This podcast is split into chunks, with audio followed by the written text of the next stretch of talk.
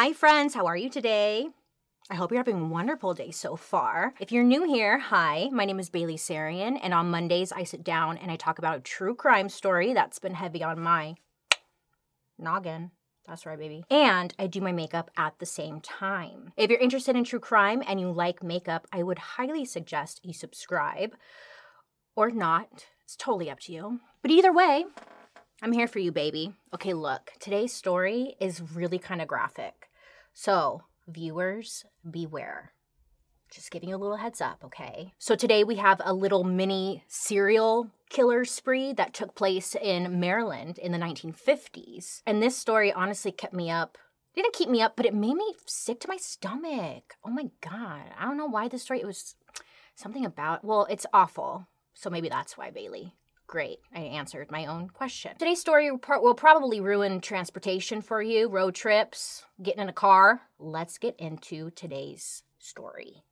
Bitch. So today's story takes place in the year 1957 with a 35 year old woman named Margaret Harold. And Margaret lived in Anne Arundel County, Maryland. So Margaret was married and had two kids who were the ages uh, 15 and 11. She also had a job at the nearby Fort Meade, the base, where she worked as a business machine operator. And I was like, ooh, what's that? So I Googled it.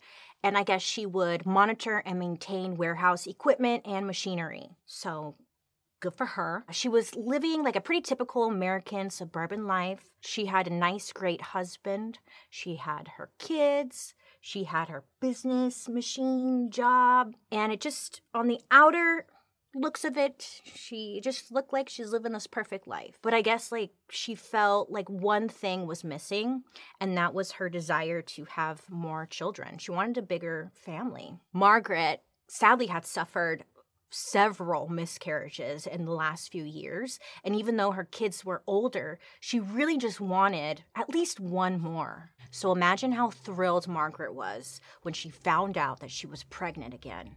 Now, according to her family, Margaret had decided to start going to like extra do- doctor's appointments, and she was going to them because she wanted to make sure she was doing everything right so this pregnancy went smoothly. So she was doing some different treatments, not really going into detail what kind of treatments, but it was said she was going to numerous doctor appointments. So on the night of June 26, 1957, Margaret allegedly had a doctor's appointment in Baltimore and she was going to head there straight after work. So she told her husband that she was going to catch a ride with a fellow coworker friend, a fellow coworker friend.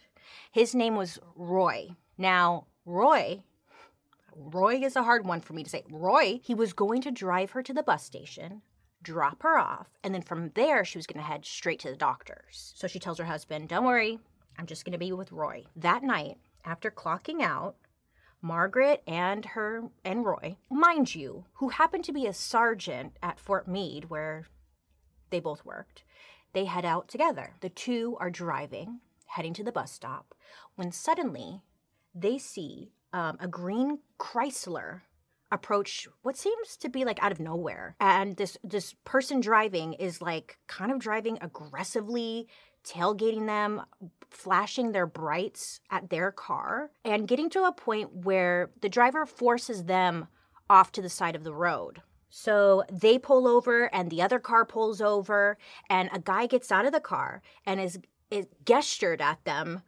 to roll down their window.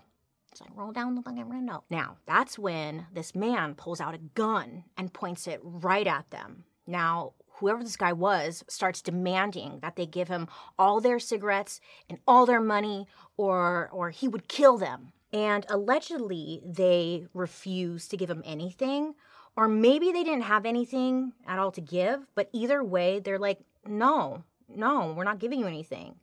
And this pisses off the gunman. I mean, he is so pissed off, so pissed off that he ends up shooting Margaret point blank right in the face. Now, Roy, who is in the car, rightfully freaks out, right? He just saw Margaret get shot in the face. So Roy ends up jumping out of the car and he just like books it. Uh, he runs into the rural area. You know, they're in this like area where there's empty fields around and trees and all that stuff. So he's just going, running as far away as possible. Now, the gunman, the shooter, he did end up firing two shots at Roy, but missed and ended up losing him. And he's like, whatever. So after running and running, Roy ends up coming across like a cute little farmhouse. So he knocks on the doors, or probably banging on the door, who knows. But he's like, hey, it's an emergency. Can I please use your phone to call the police? So they, they let him do just that. So the police end up sending out two cars one to pick up Sergeant Roy over at the farmhouse, and then the other car goes out to the crime scene where they find Margaret shot. I mean, it was like a brutal scene. And sadly, she didn't make it. I mean, Margaret was dead. But then mm, a little something something was added on top of that because not only was she dead, police had found her body completely naked and it appeared to be what they called disturbed sexually. It had appeared that the culprit had raped her dead body. This person waited until she was dead and then. I know, different. That's different. Murder is awful. We can all agree. But then to rape a dead body? I mean, come on. We've got like a serious crazy on the loose. Okay? This one's different. Red flag. Sergeant Roy was asked, like, did you see the guy? Do you can you give us any type of description, if anything? And he told police that the gunman had dark hair. He looked to be about 35-ish, thin, and looked disheveled. The word bushy was used at one point. Bushy, okay. So authorities are like, great, we have a description. Well, authorities have a description, and on top of that, there were apparently a ton of fingerprints left in Roy's car. But police were still having a hard time with any any leads. All they had was a shaky description of the dude. Apparently he's bushy looking and a rough idea of the gun that killed Margaret, a 38 caliber pistol. So um, the police are like, mm, "Okay, great. Where do we go from here?" I don't know how they solved mysteries back before technology came into play. I don't. Like you it must have been real hard. So it's like they have the fingerprints, but they don't have anything to do with it. They're like, okay, this is a side note, but also there were allegations that Margaret was not going to a doctor's appointment that night. Oh, no, she was not. That instead, Margaret and Roy were going to an area known as Lover's Lane. Now, there were conflicting reports here. Some say that the car was actually parked on Lover's Lane and they were in the back seat doing their thing when the gunman attacked and shot Margaret, which kind of makes sense because there were some articles that said Roy jumped out of the car window. He could have opened the door, maybe. I don't know, which kind of makes more sense. And then he took off. There's other sources that say that they were driving when the man drove them off the road. So. I don't know. Now, this was considered like a really high profile case and was all over the newspapers, but finding straightforward information was really hard. There's so many conflicting reports. It's bizarre. You would think it would just be more clear because it was so high profile. Anyways, many were thinking, was Margaret like, was she really going to a doctor's appointment? Maybe there's like a little love affair going on.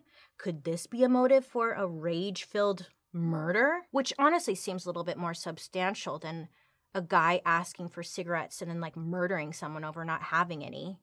That seems a little brash. While searching the area for clues, authorities came across an abandoned cinder block building and they could see that the basement window was broken into. So investigators they go inside and that's where they find a collection of violent pornography. I'm talking hardcore where did you get this type of stuff? Also to make matters worse, taped all over the walls inside were images of female corpses just all over the walls. Just, he, uh, it was just a different choice in wallpaper. I think that's safe to say. But what authorities did think was that whoever did this was most likely one sick person. That's what they came up with. I was like, okay, all right. Among all the graphic images inside of this abandoned building, authorities find a somewhat quote unquote normal photo. It stood out because it was the it was a normal photo. It was a yearbook photo of a woman named Wanda Tipton who had attended the University of Maryland. Now, again, it was literally the only nonviolent photo in the whole damn place, and it had a name attached to it. So, with no other leads, police are like, great, let's find her. Maybe she knows something. So they end up finding Wanda and, well, they give her the description given to them by Roy and ask if she knows anyone who fits that description. Now, Wanda tells authorities that she has no idea who it could be. And she's like, I'm so sorry, but like, I'm really no help here. Okay. So maybe it was just a coincidence that her class photo ended up in this house of horrors. Horrors. But I'm sure you and I get, you know, like, what a strange coincidence, Wanda. Mm-hmm. Now, police have literally no other leads no information. They got nothing. So the brutal murder of Margaret ends up going nowhere. The case was now officially cold. A couple of years go by, and in January of 1959, a family of four, known as the Jacksons, it included dad, his name was Carroll, mom, Mildred, a five year old named Susan, and a baby named Janet. They're driving home one night from visiting Mildred's family and they just end up disappearing. They just poof, vanished. Now, this was odd because the Jackson family only lived a few miles away from the family home. So it should have been just a really quick drive. I mean, what what could have happened in such a short amount of time? It was actually one of their relatives who was also driving home later from that same gathering who saw uh, the Jacksons' car on the side of the road, but they noticed that nobody was around. It was just their empty car. And it, it just kind of, I mean, you want to talk about suspicious. Just ladies like that shit is something's not right. So this family member said that they got like a really bad feeling about this. So they contacted the police. Police end up coming out to the area. They search the vehicle and the area around it, but they can't find a thing. The car is empty there were no signs of a struggle, no evidence, no fingerprints, no blood, nothing. The Jackson family was just gone. Police end up bringing out as many people as they can and they do a search of the area looking for again any clues any evidence something but find absolutely again nothing but what they do learn is that the jackson family was known as an upstanding church going family. They did not smoke or drink. Mildred was president of the local missionary society. And as far as the authorities could tell, they had no known enemies.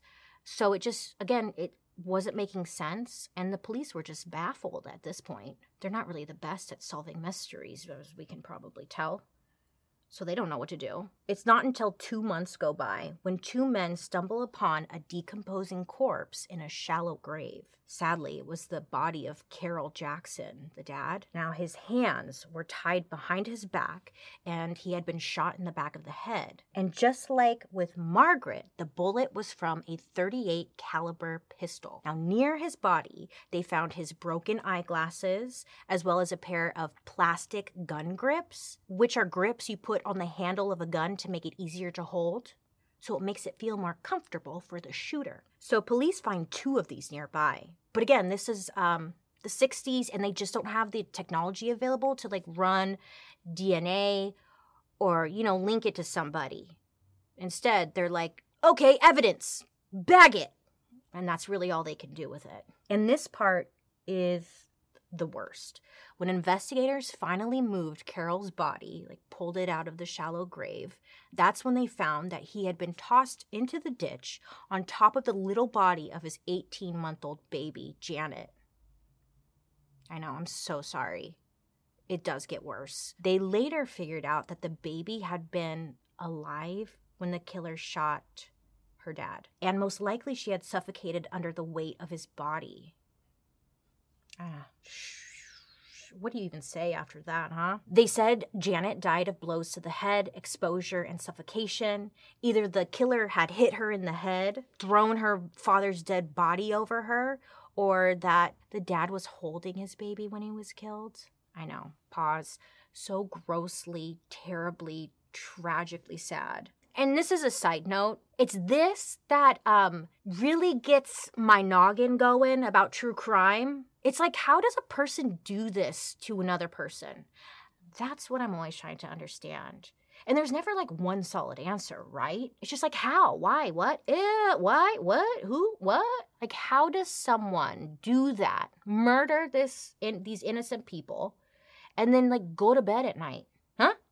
Huh? I don't get it. Why? Huh? I just am trying to understand the humans and I'm surprised every week when I do these stories. I'm laughing because it's just uncomfortable. You get it. Back to the story. Authorities are thinking, well, okay, when you find half of a family dead, then it's most likely that the other half is probably dead too. It took about two weeks, but the bodies of Mildred and poor five year old Susan were found in a town nearby called Gambrills, which is not far from the Fort Meade base where Margaret, the first victim, worked slash was.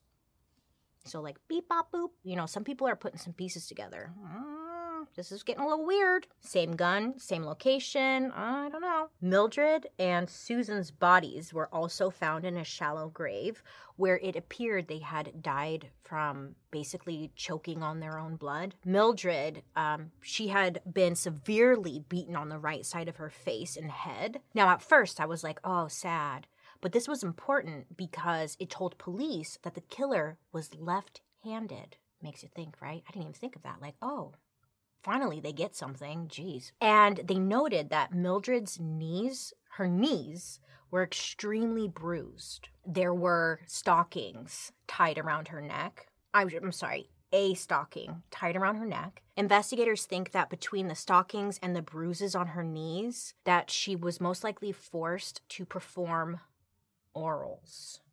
You know what I'm saying? I know. Uh, like he used the stocking as is leverage the right word? I'm not sure. Use your imagination, but this whole story just made me so sick. It's just God. Her head was like so beaten up that it, it forced the blood into her lungs, which was the cause of her death. Yeah. It's just, it's so. Uh, I have no words. It's just sad that Mildred's last moments on this earth was like being forced to give orals. Ugh.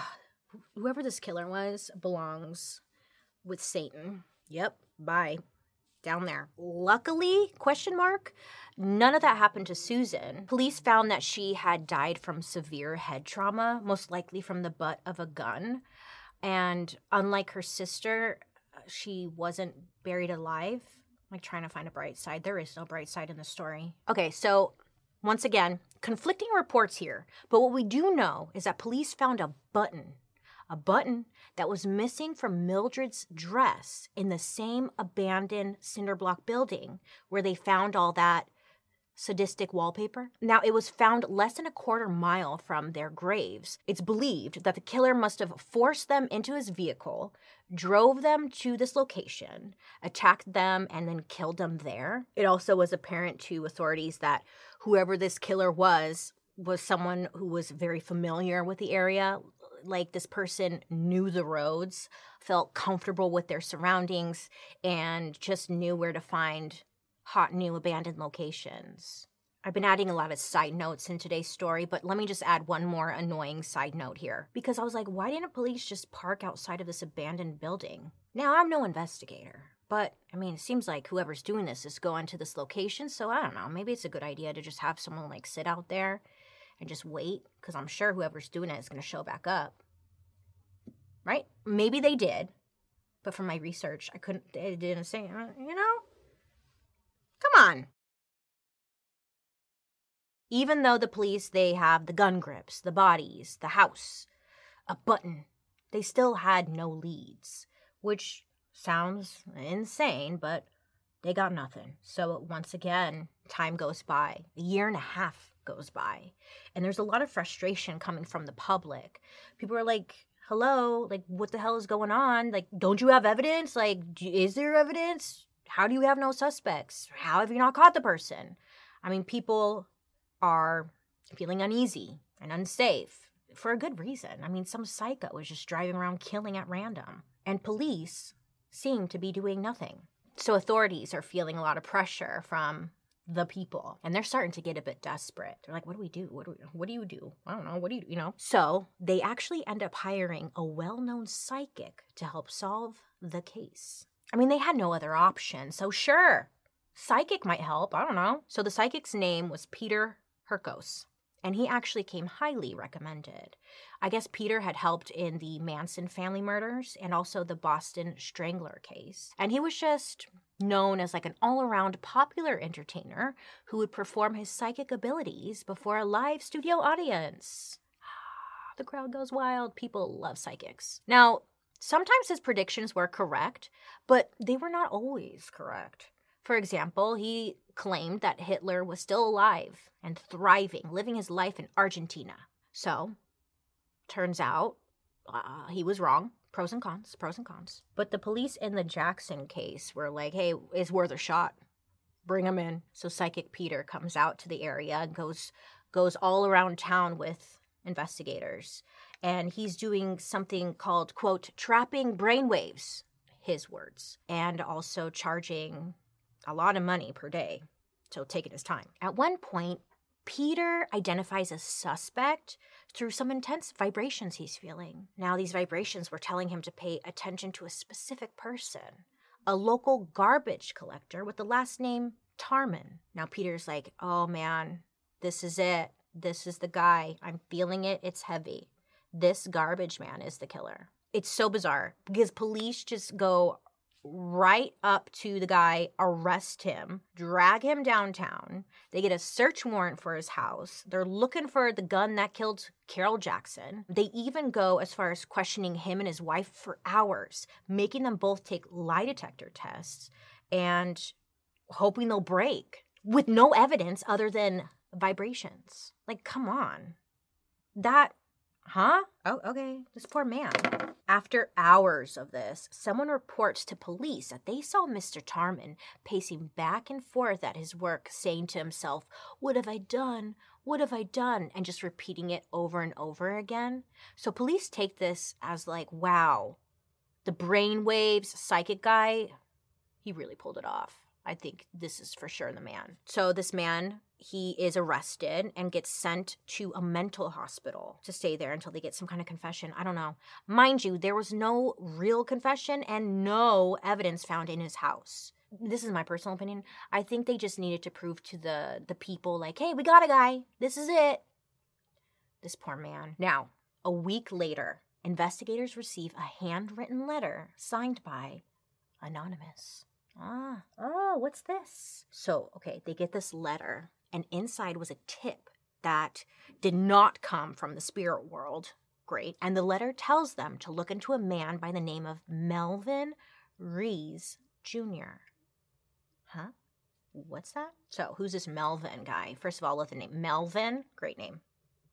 Terrible guy, great name. Melvin. So, Melvin Rees Jr. was born in 1928 literally nobody knows what like his birthday is, what's his sign, nothing. There's not much about his upbringing because there's actually some allegations allegedly maybe that he was adopted secretly from the UK and brought to the US. It's never been confirmed, but that's like the rumors, all the rumors I could find. What we do know is that by the time he was at least a year old, he was on the 1930s census in Hyattsville, Maryland, and his parents were listed as Melvin Sr. and Virginia Rees. But no birth certificate, like no no birth date. I don't know. Mystery man. Maybe he's an alien. Maybe it's he's literally the devil. Might be onto something, Bailey. Melvin ended up really falling in love from a young age with music. And he showed a lot of talent as well. Later on, classmates would recall Melvin being a very talented musician that he had some serious skill with the saxophone, the piano, and also the clarinet. Later, he would go to college at the University of Maryland, but dropped out pretty quickly, and his reason was to pursue his career as a jazz musician. Follow your dreams, they say. And he was like, I'm going to do that. Now, sometimes he'd play in a jazz trio or with an orchestra, uh, smaller venues, solo, birthday parties. Wherever he was hired, he was going to play. But he loved this, or he would say he loved this because it gave him the opportunity to follow his passion and be able to travel all around, go to these different places that he would never go. And then also as a side hustle, he taught one on one music lessons um, just to bring some extra income. Now, little Melvin over here considered himself an existential philosopher. He would be like, Yeah, man, life, existence, humans. What? And like most existential philosophers, he did all of his big thinking while under the influence of some kind of substance. It's when people do their best thinking or something like that. Turns out one of Melvin's favorite substances was meth. So that's great. I mean, allegedly, he loved meth. So at one point, Melvin had a roommate named Glenn Moser, who either they met while at college uh, or before, I'm not sure, but they were friends and they lived together for a while. And it would later be discovered that Glenn was the one who wrote the anonymous letter. He knew some shit. He knew some shit. Now, according to Glenn, he would say that he and Melvin, they would stay up like super late and have these super deep, thought provoking conversations. But one thing that really stuck out to Glenn was when Melvin, like, randomly brought up this. This is a direct quote. Melvin said, quote, murder was just another part of the human experience and that it was something he so badly wanted to partake in. I'd be like, yeah, we're not living together. Sorry, bud. But apparently, Glenn was like, all right. But it wasn't just that. Melvin would go on to say that he wanted to experience every feeling you could in life, from love all the way to death. And not just his own death, he wanted to experience taking a life. This is what he's telling Glenn. I know. It was like Melvin was in this eat, pray, kill type of lifestyle. You get it? Eat, pray, kill. Kind of like eat, pray, love, but like, you get it? Thank you. Thank you. Glenn said that Melvin felt kind of empowered to do this too, not just because of meth. No, nay, nay. But also because one of his favorite, like, big daddy existential philosophers, Friedrich Nietzsche, had really spearheaded the idea that there is no such thing as good or evil and that like we can all kind of determine good or evil ourselves. And honestly, that's like this the most simplest way I could put it. I know some of you are to be like, "Well, that's not what he keeping it simple. Glenn said that Melvin really held on to this idea and ran with it. He's like, "There are no evil people. There is no good. Just be." Okay, Melly. It wasn't just that Melvin was like a drug user with a questionable sense of morality. I mean, there were some more concrete reasons too. Which I feel like Glenn would have led with this one, but it was towards the bottom of the page. Glenn recalled this one time where Melvin got arrested for trying to force a woman into his car. So he was indeed actually arrested for this, but the charges ended up getting dropped. I don't know why. And then, oh my god, I'm so I'm so sorry. I am filled with a lot of side comments today, but this was another one. And like not to stereotype men, but like this is such a dude thing. Glenn never asked any follow-up questions about this. Like you and I would be like, "What do you mean you're arrested for trying to get a woman in your what? What are you talking about? Huh? What were you wearing? What time was it? When? Where? How?" Like we would ask some follow-up questions. Well, Glenn, Glenn was like, mm, okay. Like, never talked about it again. Well, until now, because he started putting the pieces together. But again, men never want details, and it drives me nuts. Ask questions, goddammit. Get some answers. I'm sorry, I don't want to piss off the men. Okay, Glenn, fine, that's okay. But here's a bigger one. On the night that the Jackson murders took place, Melvin apparently had left the house around six o'clock that evening.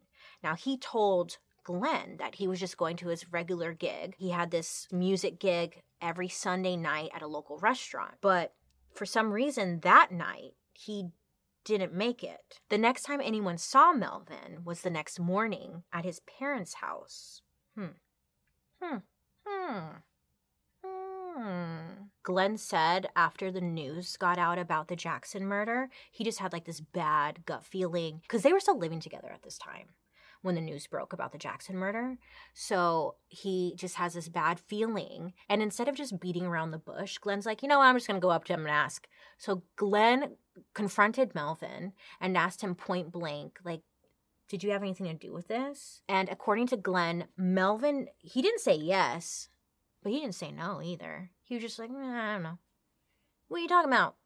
And like ended it on that. Now, I guess for good reason, this really freaked Glenn out. And that's when he wrote the letter. He wrote the letter that he suspected Melvin had killed not only the Jacksons, but most likely, maybe, he was responsible for the cold case in Maryland, the murder of Margaret Harold. Okay, Glenn, because these police aren't doing a goddamn anything, right? So, Glenn, okay, thank you. Glenn would go on to say, because, you know, police were like, why didn't you come to us sooner later down the line? And he's like, well, I wasn't really thinking about it at the time. But after the Jackson murder happened and was in the news, he was starting to think twice and connecting some dots. And then to add the cherry on top of this whole situation, Glenn confirmed that Melvin was indeed left handed. Dun dun dun. Right? Oh, oh, oh. Let me tell you, because this part pissed me off. Coming real close. For some odd reason, this handwritten letter, with all these details, did not give authorities enough reason to go and arrest Melvin or at least even bring him in for questioning. Yeah, I know. But somehow the psychic's vibrations were enough to arrest the garbage collector. Get your act together. Oh my God, these people are a hot mess. These police officers. I don't know if it's the police officers. Probably. It just sounds like they don't know. Like, what? Anyways, police, they, uh, okay, they do take the letter into consideration and they look into Melvin's background. And that is when they discovered that he actually attended the University of Maryland. And Melvin had dated a woman by the name Wanda Tipton. Wanda, Wanda, Wanda. You remember Wanda? Remember how Maryland police had asked her back in 1957? You remember. You remember 1957? You remember. Uh, police had questioned her about the yearbook photo that was found in the abandoned shack with all the porn. And she was like, I have no idea. Ah. Well, this is why, Wanda. This is why. This they were a couple. They dated. Now, to be fair, she had nothing to do with like the murders or anything. And I don't know. Like it's irritating because I want to be mad at her because like she could have probably like I don't know like maybe prevented some murders. But also we can't really blame her because maybe she was scared. Maybe she truly didn't know who they were talking about. Maybe she didn't want to get in trouble or something. Either way, they dated.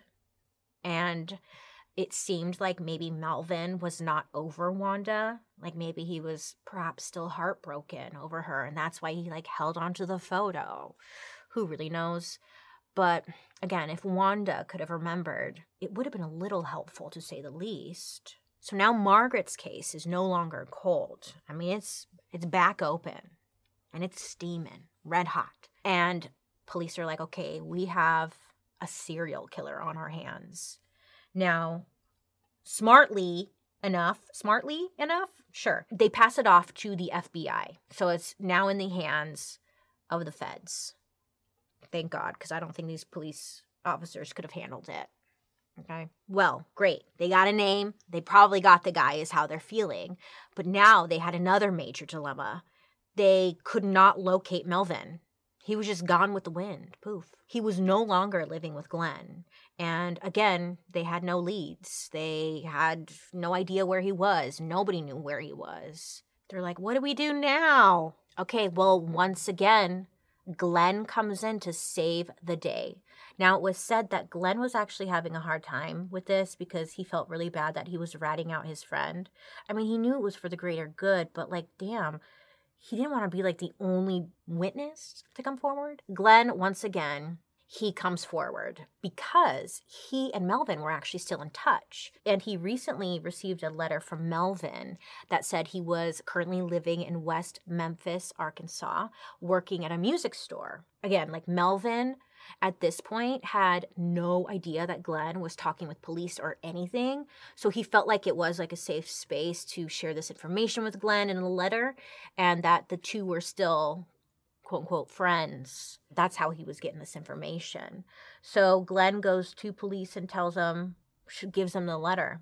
And bingo, baby, they got a location on his ass. So, on June 24th, 1960s, authorities tracked down 32 year old Melvin in, you guessed it, West Memphis. So, they quickly arrest him and take his ass back to Maryland. And the same day, the police go down to where Melvin was staying, um, which was like just a few miles from where both of the murders had taken place. Some reports say that he was staying at his parents' home, others say it was his home, but either way, they were searching where he was currently residing. So authorities they search his home, hoping that Melvin had left something murdery there, you know? And well, wouldn't you know it? There was an attic, and nothing good seems to happen in attics. But this attic was a jackpot. For the police, at least, not for any of us. You see, up up in there, up all up in there, there was like this secret room or a compartment in there. So I guess like there was a piece of like wall or just something blocking this little cubby. But when they moved it, it was a small like crawl space. And in this crawl space that's where um, investigators found an accordion case. Now melvin wasn't known for playing accordion first of all so hmm.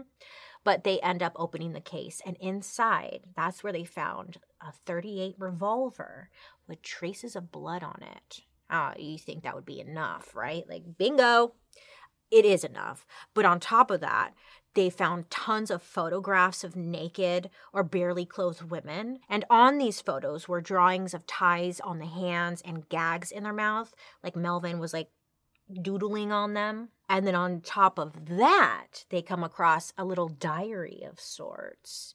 And this was all in Melvin's handwriting. And this diary had detailed everything that he had done to Mildred and Susan Jackson these guys, man, they just can't help themselves, right? They gotta t- tell and keep something. Eh, I mean, good because we can solve the mysteries, so keep being dumb. But they're just so dumb. So in this diary, there's there's writing, doodles, there's clip art, newspaper clippings that were cut out, and there were the newspaper clippings about the Jackson murders, where once again he had drawn like a gag over the photo of Mildred from the paper. Underneath his little doodles, Melvin wrote, quote, drove to a selected area, killed the husband and baby, period. Now the mother and daughter were all mine, period. Then tied and gagged her, led her to a place of execution, and then hung her. I was her master. End quote. Ill, bro, right? Something ain't right with this one. Something ain't right with this one. Ew.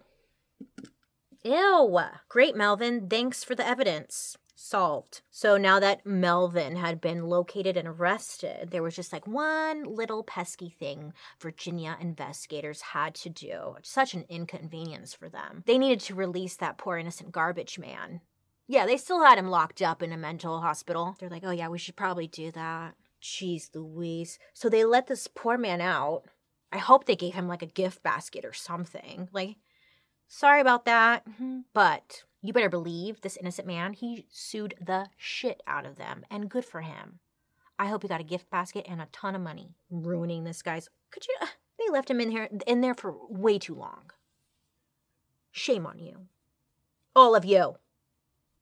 I was rooting for you. Melvin was definitely going to trial. It turned into a really big media frenzy. And you know how the media gives every serial killer some kind of name? They gave him the nickname the Sex Beast. Yeah. Just when I heard the Sex Beast, I was like, oh, they gave him a, like a hot stripper name. But in my opinion, again, not needed or in, in any way, shape, or form, in my opinion, I feel like the media could have done better with this title. Make it sound not so hot. Like maybe sadistic beast? Huh? I don't know. No one's coming to me for answers, but that's just what I was thinking. Because when I think of sex beast, I think of sign me up. you know? G- glad we all agree. Anyways, doesn't matter. Melvin, guilty, arrested, going to trial, okay? So Melvin, he pleaded with the court that he was not okay and that he was quote unquote uh, insane. And he was begging, like, please send me to the mental hospital. Anything but the death sentence. Please, daddy. You know, he just does not want the death sentence or to go to prison. Maybe don't murder anybody, bozo. So, okay, to be fair, a psychiatrist evaluated him and came to the conclusion that he was not psychotic and could stand trial. So he did. And at trial, more information starts coming out about the night of the Jackson murder. And boy, oh boy, it's not looking good for Melly over here. Apparently, it wasn't just the Jacksons that got run off the road that night. At about 9 p.m. on January 11th, some maniac drove another family of four, also two parents and two kids. Some maniac drove them off of the road. So they pull over side of the road and they said, um, that the driver, it was the dad, said that a disheveled looking man got out and started like walking towards their vehicle. But I mean, luckily for this family, the dad who was driving was like, eh, something ain't right here. And he just floors it. He floors it, takes off, drives over a ditch, doesn't give a crap about his car. You know, he just gives the hell away. And it's like, dude, wow, how things could have been very different for them, you know? Wow. Melvin also attacked another couple in August of 1958. And sadly, um, he actually did rape the wife, but Melvin said that he let her live because she was a, quote, good woman, end quote, who didn't scream or fight him off. So he was like, All right, I'll let you go. I just want to take a piss right on this guy's face, but he would probably like it. So, with all of this evidence, and on top of that, witness testimonies, Melvin was very quickly found guilty of the murder and rape of Margaret Harold and the murders of the Jackson family. And he was sentenced to death. If anyone deserves it, it's definitely this dude. But I guess after his sentencing, Melvin truly went out of his mind. His lawyer said that he couldn't even talk anymore. Okay? He couldn't even talk. And when he did talk, he would just alternate between laughing hysterically and then sobbing uncontrollably. My guess is, you know, murder. That'll probably do it for you. Melvin's lawyer asked if the judge could like see him again and make sure that he was still competent and this happened after Melvin Melvin's sentencing, which is like really rare, but I mean it happened. And I guess apparently allegedly, Melvin showed up to court barefoot, bearded, disheveled looking, and attempted several times to take his clothes off in front of the judge. Whether it was a tactic or it was real. And I mean, look, in order to be a killer and slash or a rapist, you got to have some loose screws, right? So like you know, it t- could totally be valid. But in the end, Melvin's death sentence, luckily for him, it was turned into life in prison only because the Supreme Court suspended all death sentences in 1972. So he was saved by that that bell. Instead, Melvin ended up in the US Medical Center for Federal Prisoners in Springfield, Missouri, where he would later die in 1995 at the age of 66. But before he died, investigators started looking at other cold cases that were happening or happened around the same time and area that Melvin was doing his thing. So they actually came across an unsolved case of four teenage girls who were found murdered near the University of Maryland. Hmm, interesting. Now, these murders happened during the same time Melvin attended the college. Now, they didn't have any physical evidence or anything linking him to this, but it got people thinking like maybe that's why he dropped out of college so quickly.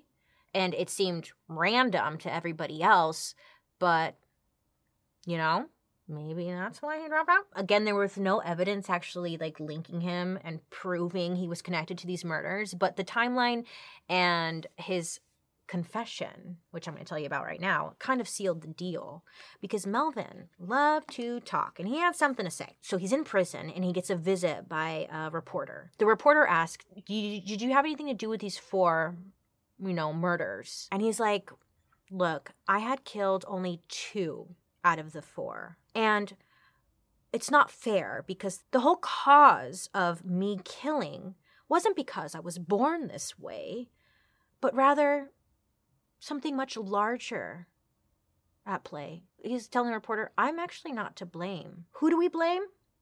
Melvin was like, meth. Ah, yes, of course. Makes total sense. Meth did it. Ah, you're free to go, Melvin. Our apologies for this silly mistake. But that was his excuse. Um, he did all the murders and whatnot because of meth and not because of who he is as a person. Well, that's the end of our story when it comes to Melvin Rees Jr. There's really not much to say other than he was obviously a very sick man who definitely deserved be, to be in prison, preferably the death sentence, but unfortunately that didn't work out. I don't know, man. This story was just like, mm, mm, mm, mm, now it's believed by many that Melvin actually had more than nine victims, but they cannot, they being the police, they can't confirm or link him to the murders. But I believe it because usually when someone is a murderer, we've learned here on Murder Mystery and Makeup that they never really just start murdering. It's like they work their way up to it. So I bet you a million bucks he probably had a handful of victims that he like raped. You know what I'm saying? And then he wasn't satisfied with that anymore. And that's when he probably upgraded to murdering. And then he got ballsy and started just being sloppy and pulling people over and stuff. Like, he did not give a fuck. And it's just embarrassing that it took the police so long to catch him. I mean, I'm glad they did, but like, you know, they had that poor garbage man locked up forever. Ugh. Anyways, I know today's story was gross. They're all gross. And um, I think that's it. I hope you have a good rest of your day. You make good choices, please. So I'll see you guys real soon. Okay, you can go now. Goodbye.